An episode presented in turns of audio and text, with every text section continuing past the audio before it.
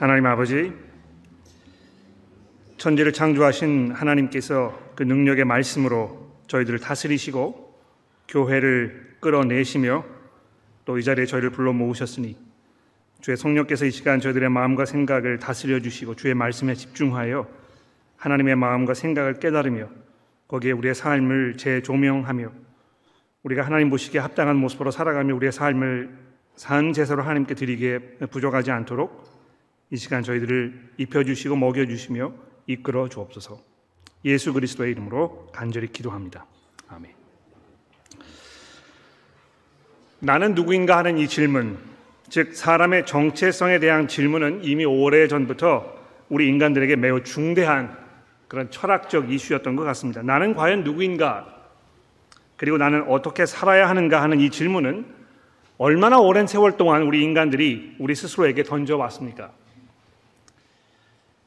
내가 누구인가? 나는 어디로부터 왔는가? 나는 왜 존재하는 것인가? 내가 해야 할 일은 무엇인가? 나는 무엇을 하여야 행복해질 수 있는가? 나는 어디로 가는 것인가? 이런 모든 질문들은 내 존재의 그 의미 또 내 자신의 가치를 확인하여야만 이 직성이 풀리는 우리 인간들의 발버둥에 분명합니다. 이 정체성의 문제가 우리에게 그토록 중요한 그 이슈가 무엇이겠습니까, 여러분? 짐승처럼 그냥 먹고 자기만 하는 의식이 없는 그런 존재가 아니고 우리는 왜 또 어떻게 라는 이런 그 질문들을 던지는 그런 놀라운 생명체로 하나님께서 우리를 만드셨기 때문인 것입니다. 또 우리가 왜 그리고 어떻게라는 이 질문을 던졌을 때 하나님께서 우리들과 특별한 그 관계 속에 계신다는 즉 우리를 특별한 목적을 위해 지으셨고 우리가 존재하는 이유는 곧 하나님과의 관계 속에서 찾을 수 있으며 그 지으신 목적에 맞게 살아갈 때야 비로소 참다운 삶을 살 수 있음을 하나님께서 알게 하셨던 것입니다. 그래서 나는 누구인가 하는 이 질문을 인간이 끊임없이 하고 있는 것이 우연이 아니라는 것입니다. 자, 근데 사람들이 이 질문에 대한 답을 어떤 식으로 어디에서 찾으려고 해왔는지를 여러분 잠시 한번 생각해 봅시다. 요즘 들어서 이제 정체성이라는 이 말 또는 이 자아라는 말이 매우 빈번하게 사용되고 있는 것 같습니다. 자아를 찾는다든지 또 뭐 자아를 실현한다든지 이 건강한 자아를 갖게 해준다든지 하는 식의 표현들이 굉장히 자주 등장하게 되는 것을 보게 되는데 특히 이제 이 유년기나 청소년 이 교육과 관련해서 아주 자주 등장하는 말입니다. 아, 좀더 나아가서는 요즘에는 이 성 정체성의 혼란 뭐 이런 말을 이제 우리 일상생활에서 아주 자주 접하게 되는데요. 여기 성 정체성의 혼란이라는 이 말은 아, 자신이 남자인지 여자인지 잘 구분이 안 된다거나 혹은 또 속은 여성이지만 또는 여자로 살고 싶지만 남자의 몸을 입고 있기 때문에 온갖 정신적, 육체적, 사회적 시련 속에 살고 있다고 말하시는 분들의 그 상황을 설명하는 아, 그런 말입니다. 그러니까 이런 분들은 아, 자신의 정체성을 반드시 어떤 그 생물학적인 실체와 결부시켜 생각하지 않아도 된다고 그렇게 주장들 하시기 때문에 비록 남자의 몸을 입고 있다고 하더라도 속으로 여자이고 싶다면 그 사람을 여자로 인정해 주는 것이 정의로운 일이라고 생각하시는데요. 아, 이 내가 느끼는 대로 내가 원하는 바대로 내 자신의 정체성을 이해하겠다는 아주 대표적인 그런 케이스라고 생각합니다. 그러니까 내가 지금 어떤 상황에 있든지 내가 어떤 실체 속에 있든지는 별로 그렇게 중요한 것이 아니고 그냥 내가 원하는 것이 무엇인지 내가 느끼는 것이 무엇인지 아, 이런 것을 가지고 아, 내가 누구인지를 정의해 보자. 이제 이렇게 이 사회의 흐름이 점점 점점 바뀌어가고 있는 것입니다. 그러니까 이런 사회적 흐름을 보면 내 자신을 소중하게 여기고 나는 내가 느끼고 생각하는 것을 마음껏 주장하며 누리고 살 때 비로소 참 행복을 누릴 수 있다고 생각하는 주장이 그 어느 때보다 더더욱 강렬하게 사람들의 마음을 사로잡고 있는 것을 우리가 볼 수 있는 것입니다. 그러니까 어떻게 들으면 굉장히 매력적이고 굉장히 설득력이 있고 그래서 반박하기가 굉장히 어렵게 느껴지기도 하는데요. 아, 오늘 이 설교의 중심 메시지는 이러한 주장들이 어디에서 잘못된 것인지 그리고 우리가 누구인가 하는 이 문제에 대한 명확한 답을 과연 우리가 어디에서 찾아야 할 것인지에 대해서 조금 집중해 보도록 그렇게 하겠습니다. 자, 이 본문에 보시면 예수께서 사람들 앞에 자신의 모습을 드러내시기 이전에 그가 앞, 아, 그분에 앞서서 그분의 등장을 알리는 마치 장례 아나운서와 같은 그런 역할을 했던 이 세례 요한에 대해서 집중을 하고 있습니다. 아, 이 세례 요한이 한 일들 중에 가장 두드러진 일이 무엇입니까? 사람들에게 이제 이 세례를 주는 일이었기 때문에 이제 보통 그를 세례 요한이라 이렇게 이제 부르는데요. 어, 예수님의 제자였고 또 요한복음을 기록한 그 요한 사도 요한과 이제 구별되는 그런 동명이인이기 때문에 여러분 혼돈하지 않으시기를 바랍니다. 이 오늘 본문인 첫 부분인 이 19절부터 이제 보시면 사람들이 세례 요한에게 계속해서 당신이 누구요? 당신의 정체가 뭐요? 이런 질문 공세를 퍼붓고 있는 것을 우리가 이제 보게 됩니다. 19절에 보십시오. 예루살렘에서 제사장들과 레위인들이 요한에게 사람을 보내 가지고 내가 누구냐 이렇게 이제 물었지 않습니까? 또 21절과 22절에도 세 번이나 이 같은 질문을 퍼붓고 있습니다. 특히 22절에 누구냐 우리를 보낸 이에게 대답하게 하라. 너는 내게 대하여 무엇이라 하느냐 이렇게 다그치는 그 모습을 좀 보십시오. 그러니까 이 질문에 대해서 23절에 이르러서야 비로소 이제 요한이 분명하게 이 그 대답을 하고 있는데요. 여러분 그 대답의 내용을 살펴보기 전에 그가 처음에 보인 모습을 잠시 주목해 보지 않을 수 없습니다. 그러니까 누굽니까? 정체를 밝히십시오. 계속 이렇게 물었을 때 20절에 보시면 요한이 드러내어 말하고 숨기지 아니하니 드러내어 하는 말이 나는 그리스도가 아니라 이렇게 얘기했다는 것입니다. 근데 여러분 여기 그 사도 요한이요. 이 부분을 이제 기록하면서 이런 식으로 기록한 그 이유를 잘 한번 생각해 보십시오. 드러내어 말하고 숨기지 아니하니 드러내어 하는 말이 그러니까 요한이 여기서 자신은 그리스도가 아니라는 것을 매우 강조하고 있는 것입니다. 그렇죠? 그러니까 요한이 이런 세례 요한이 이렇게 이야기했다는 것을 지금 이그 사도 요한이 이 요한복음을 기록하면서 이 부분이 굉장히 중요하기 때문에 이렇게 이야기하고 이걸 반박하고 또 이야기했다고 세 번이나 강조해서 지금 얘기하고 있는 것입니다.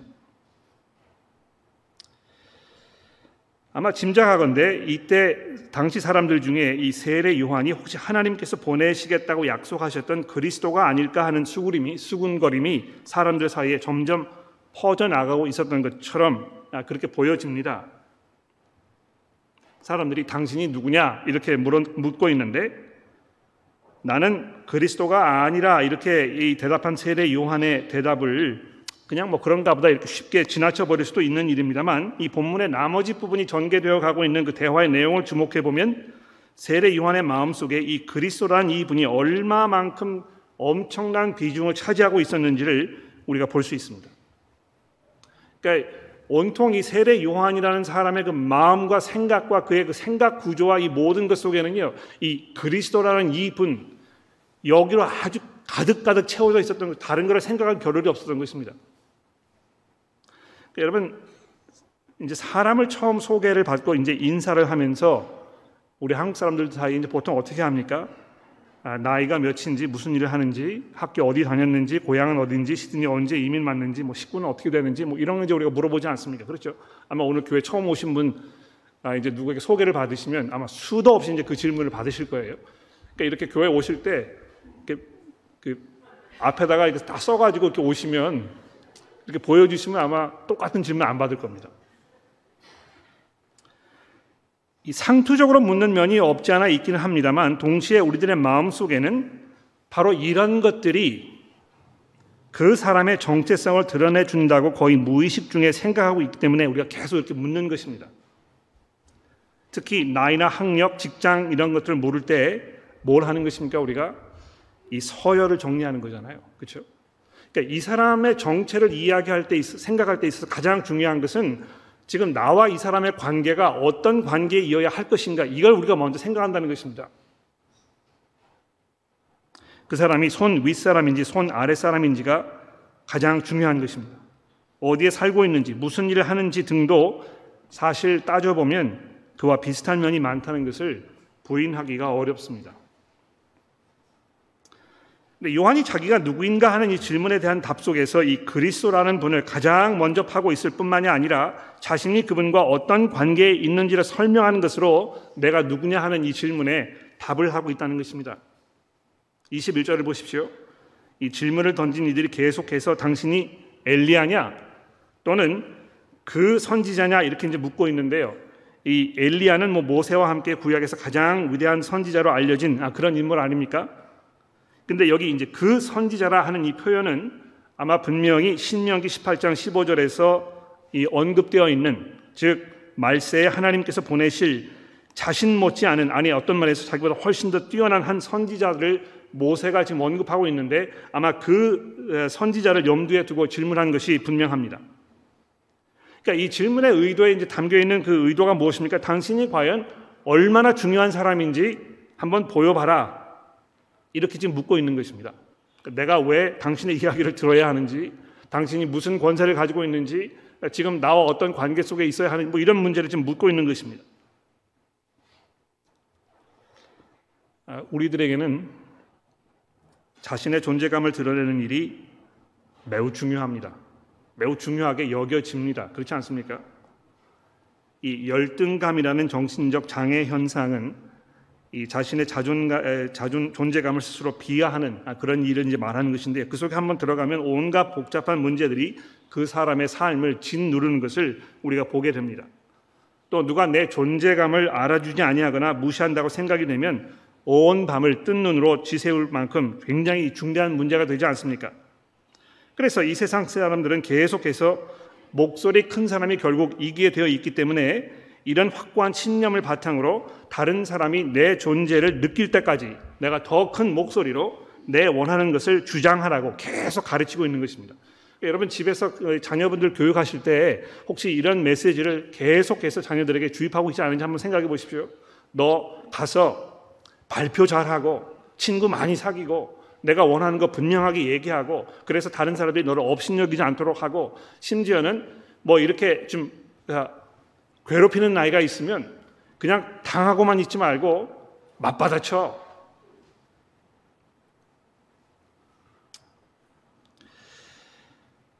아, 다른 복음서에 보면 특히 이제 마태복음에서 예루살렘과 온 유대와 요단강 사방에서 사람들이 요한에게 몰려들었다고 그에게 세례를 받으려 했다는 기록이 등장합니다. 그러니까 이쯤 되면 한 번 정도 자신의 존재감을 드러낼 만한 충분한 근거가 마련되었다고 봐도 아마 무리가 아닐 것입니다. 그러니까 얼마나 많은 사람들이 이 세례 요한에게 지금 몰려들었는지 모릅니다. 그런데 23절에서 비로소 자신의 정체를 보다 분명하게 밝히는 그 순간이 왔을 때 그가 어떻게 대답했습니까? 이르되 나는 선지자 이사의 말과 같이 주의 길을 곧게 하라고 광야에서 외치는 자의 소리로다. 이렇게 얘기했다는 것입니다. 이 광야에서 외치는 자의 소리란 이 표현은 오늘 아침에 최번 교우님께서 봉독해 주신 이사야서 40장에 등장하는 그 3절의 말씀을 이제 표현, 예, 그 등장하는 그 표현인데요. 세례 요한이 왜 자신을 이런 식으로 설명하고 있는지 우리가 잠시 생각을 해 봐야 될 것입니다. 결론부터 말씀드리자면 나는 이사야 선지자의 말과 같이 주의 길을 곧게 하라고 광야에서 외치는 자의 소리로다 하는 아, 이 세례 요한의 이 증거는 계속해서 사람들의 시선이 자기에게 몰리고 있는 이 시선을 딱 잡아가지고 나를 쳐다보지 마시고 내 뒤에 오시는 분을 보셔야 합니다라고 이야기하고 있다는 것입니다.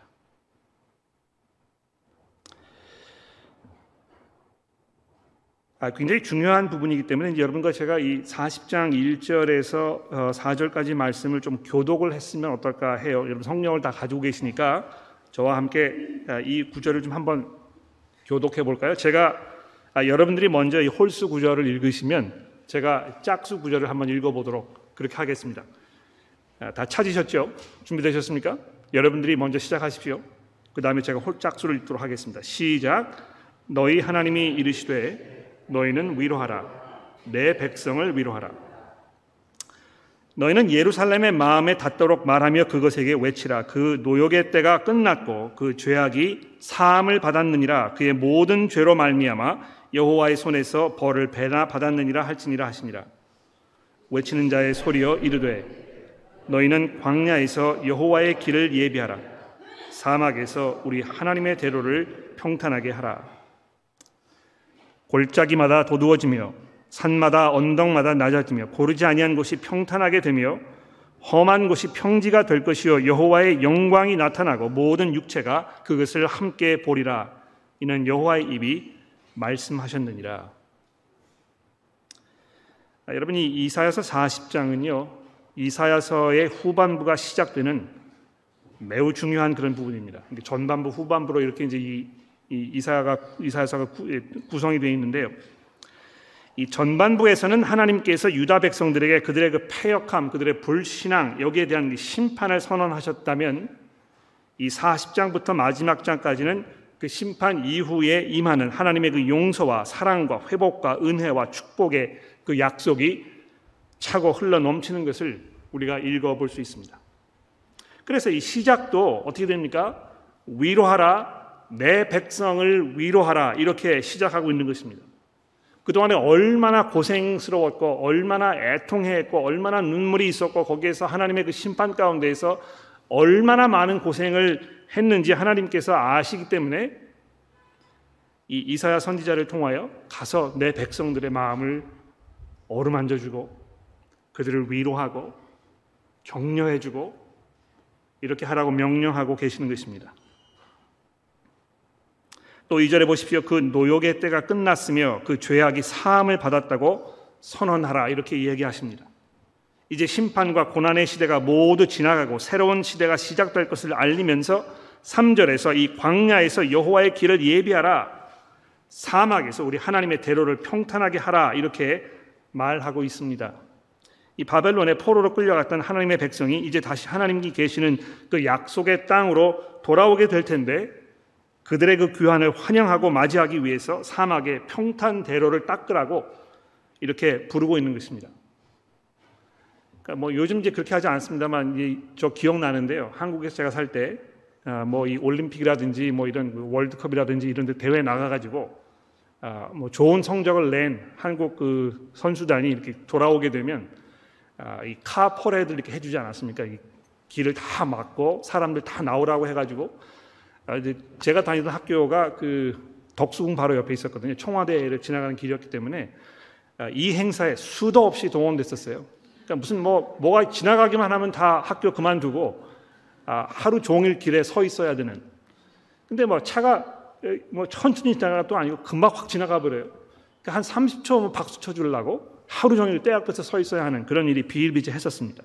근데 하여튼 어떤지 간에 그런 장면 한번 연상해 보시면 될 것 같아요.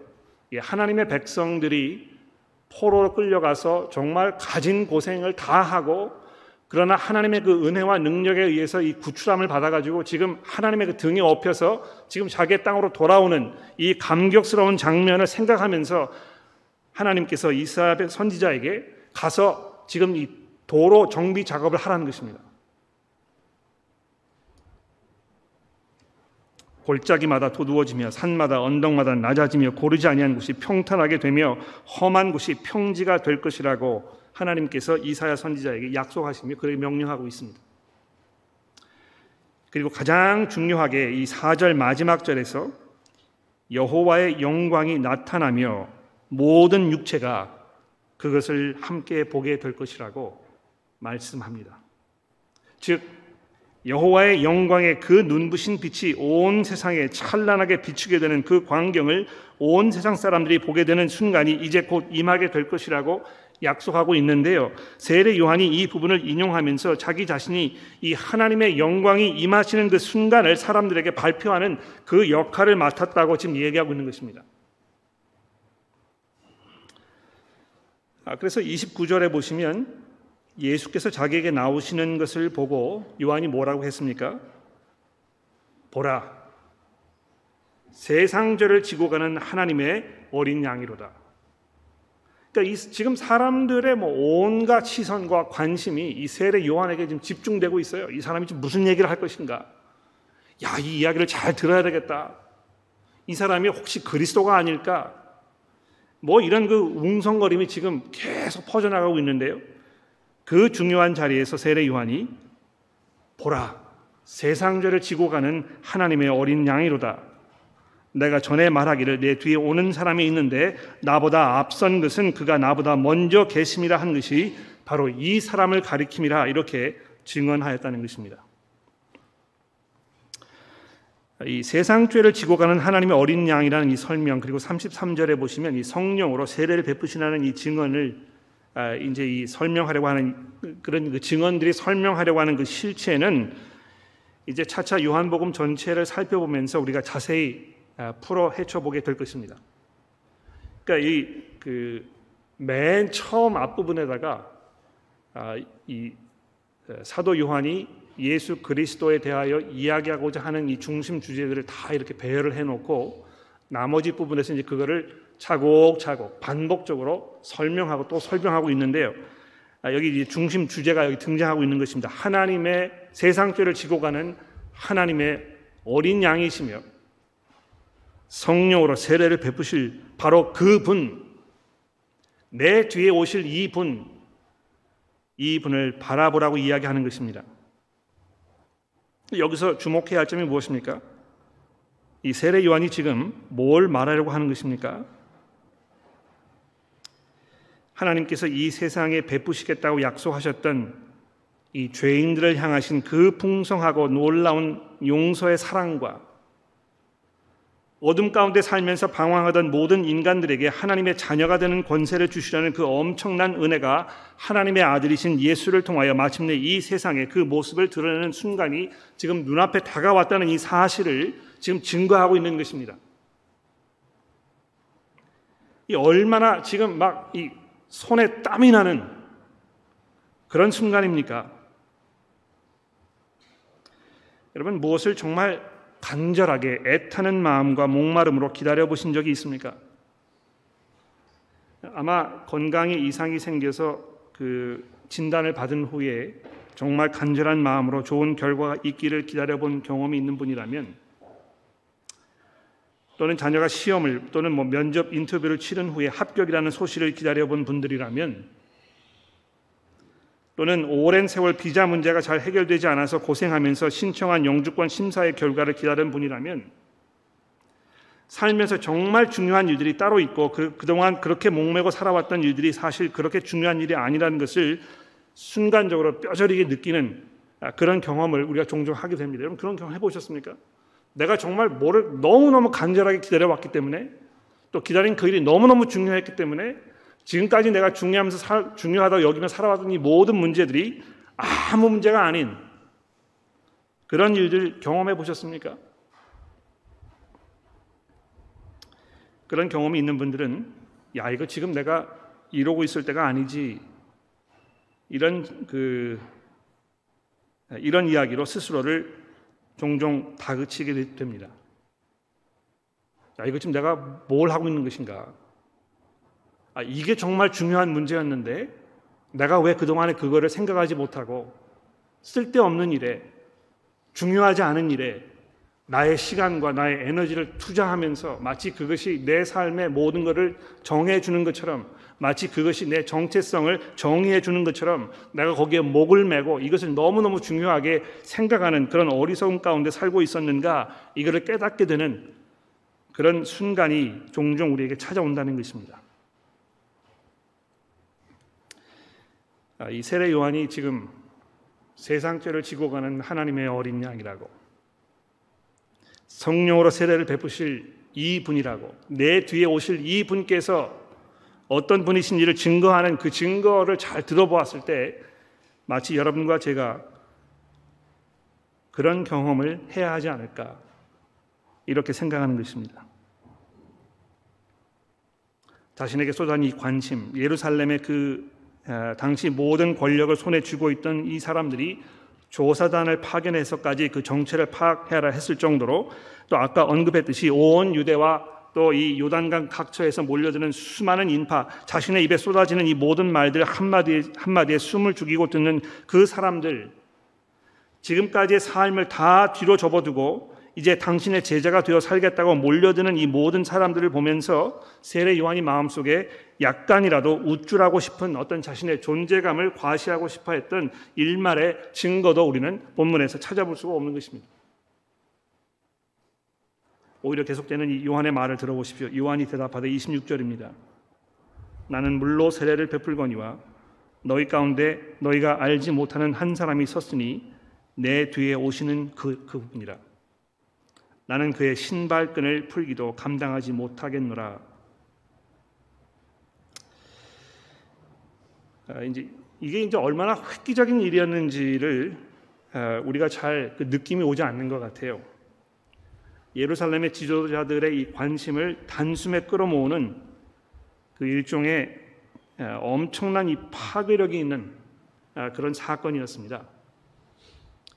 그러니까 25절에 이 유대인들이 요한에게 항의했던 그 내용을 보시면 이 세례를 베푸는 일을 했던 요한의 이 일이 보통 일이 아니었던 것을 우리가 볼 수 있지 않습니까? 25절 보십시오. 또 물어 이르되 내가 만일 그리스도도 아니요 엘리야도 아니요 그 선지자도 아닐진데 내가 어찌하여 세례를 베푸는 것이냐?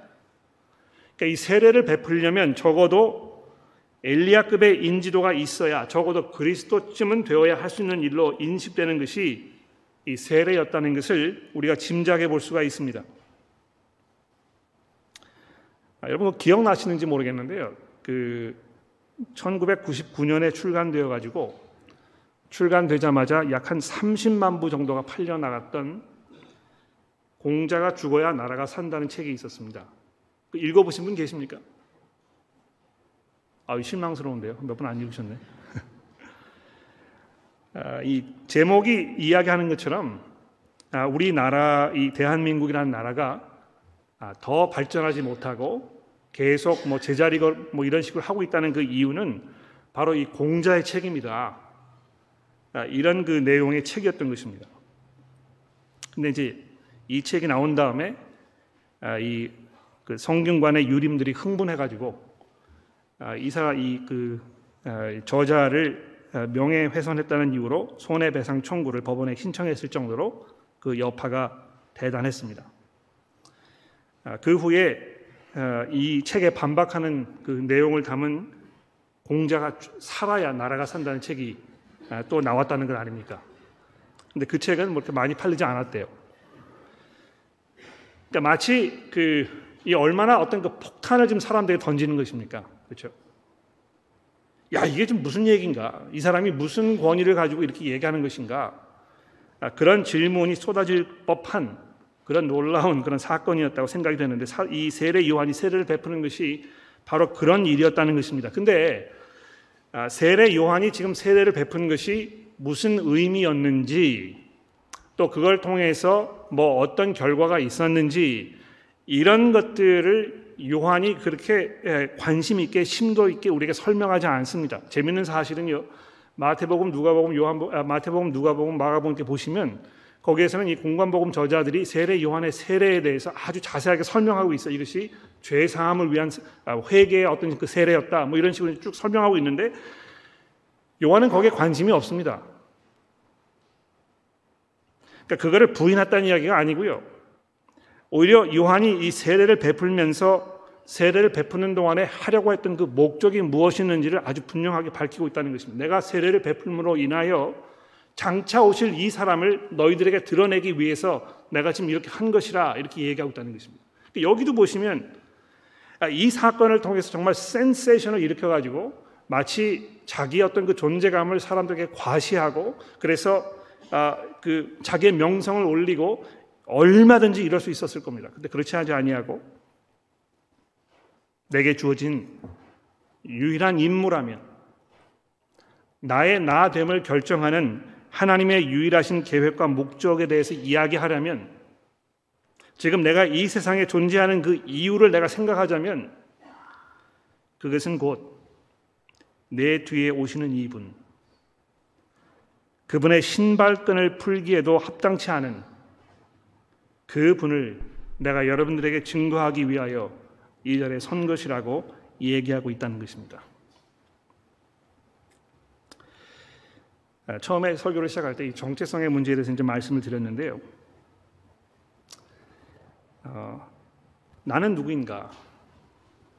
나는 왜 존재하고 있는 것인가? 내가 뭐를 해야 아, 정말 행복한 삶을 살 수 있는가? 또 내가 앞으로 어디로 갈 것인가? 이런 문제들을 아, 우리가 깊이 생각해 보면 우리 그리스도인들에게는 예수 그리스도 그분이 이 모든 답을 이 문제에 대한 답을 우리에게 제시해 주고 있다는 것을 우리가 이해해야 한다는 것입니다. 이것은 그냥 어떤 뭐그 어, 학술적인 그냥 뜬구름 같은 이런 걸 얘기하는 것이 아니고 실제로 우리 삶 속에서 그렇다는 것입니다. 그러니까 제가 아까 아, 이 자녀분들의 어떤 그 정체성, 뭐 자아를 살려주는 아, 이런 그 부모의 부모님들의 말씀에 대해서 잠깐 언급했었는데요. 여러분 잘 한번 생각해 보십시오.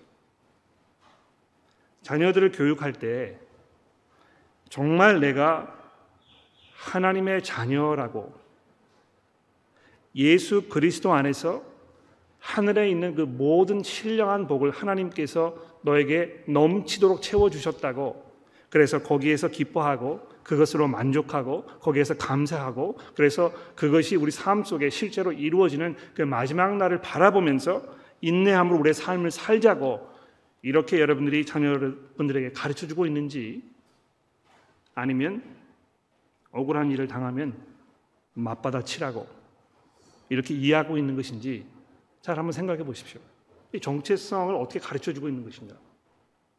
내 삶을 어떻게 이해하라고 가르쳐 주고 있는 것인가? 잘 한번 생각해 보라는 것입니다. 내가 지금 가진 재산이 얼마나 되는 것인가? 내가 지금 하고 있는 일이 얼마만큼 내 자신을 내 자신의 존재와 가치를 사람들에게 드러내 주는 일인가? 이 문제를 가지고 고민하고 신음하면서 야, 이거 내가 정말 보잘것없는 존재가 되는구나. 그런 그 허무함을 느끼시는 분들 혹시 계십니까? 아, 종종 그 아, 여성 교우분들에게 이제 드리는 말씀인데요. 아, 내가 직장 생활을 하지 못하다 공부를 많이 해가지고 학력이 충분히 쌓여 있고 자격이 되는데도 불구하고 어, 내가 이 자녀 교육하는 것 때문에 아, 내그 어떤 커리어를 쌓아갈 수 없는 이런 상황에 놓여 있는 것을 한탄하면서 야 내가 어쩌다가 아, 이런 그 아, 가정주부의 비참한 모습으로 어, 이렇게 전락해 버린 것인가 그런 신세 한탄을 하시는 분 혹시 계십니까? 그러니까 계속 머릿속에는 의미 있는 삶, 행복한 삶, 존재 가치가 있는 그 삶, 이런 것은 세상 사람들이 이야기하는 어떤 그 특정한 삶의 모습, 거기에 내가 들어갔을 때 비로소 내가 얻을 수 있는 것이라고 계속 생각하고 있는 것입니다. 그러니까 교회 와서도 뭐 서로 계속 아, 도토리 키재기 하듯이 아, 지금 이 사람이 얼마만큼 잘 나가고 있는지, 지금 이 사람의 자녀가 얼마나 좋은 학교에 다니고 있는지 이런 걸 계속 끊임없이 생각하는 것입니다. 또 상대방이 지금 나를 어떻게 생각할지, 내가 입고 있는 이 옷이 어떻게 비춰질지, 내가 타고 있는 차가 지금 뭐 어, 얼마만큼의 그 인지도가 있는 차인지 이런 것에 대해서 끊임없이 고민하는 것입니다. 야, 이 사람은 왜 나에게 대해서 그 이렇게 아는 척을 해주지 않을까? 내가 그만큼 존재감이 없는 사람인가? 왜 이 사람은 이렇게 잘 나가고 교회에서 다 인정해 주는데 나는 도무지 이 교회에서 아무도 알아주지 않는 것일까? 이런 문제로 잠이 오지 아니하고 아, 이 고통 가운데 계십니까? 그러니까 왜 이런 생각들이 우리를 이렇게 무겁게 아, 사로잡고 있는 것인지 짓누르고 있는 것인지 우리 한번 생각해 봅시다. 내 뒤에 오시는 이분께서 이 온 천하에 그 하나님의 영광을 드러내시기 위하여 이 땅에 오셨으므로 내가 이제 그분을 증거하는 것이라고 이야기하면서 자기의 그 존재 이유와 목적과 가치를 잘 설명하고 이해하였던 이 세례 요한의 그 모습을 통해서 정말 복음이라는 이것이 이 예수 그리스도에 관한 이 소식이 여러분과 저의 삶에 가장 중요한 것인지 이것이 마치 우리의 삶에 이 핵폭탄과 같은 그런 효과를 던지고 있는 것인지에 대해서 여러분 오늘 식사하시면서 서로 한번 나누어 보시기를 바랍니다. 예수 그리스도의 이름으로 축원합니다. 기도하겠습니다.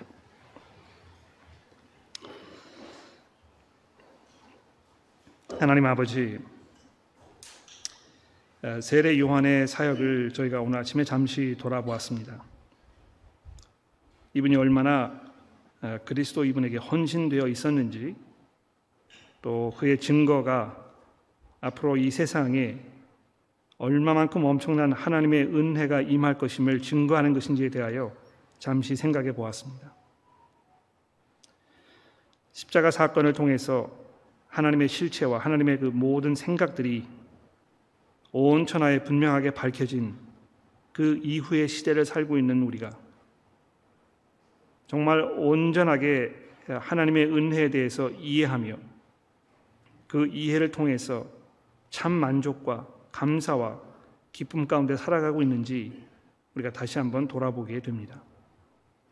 하나님이여 저희들의 마음을 어지럽게 하는 혼란스럽게 하는 불필요하거나 거추장스러운 그런 짐들이 우리의 시야를 가리고 있다면 하나님께서 저희를 도와주셔서 그런 것들 걷어내게 하시고 그리스도 안에 있는 참 소망과 참 기쁨 가운데에서 담대하게 소망 중에 인내함으로 우리의 삶을 살아갈 수 있도록 우리 모두를 인도하여 주옵소서. 예수 그리스도의 이름으로 기도합니다.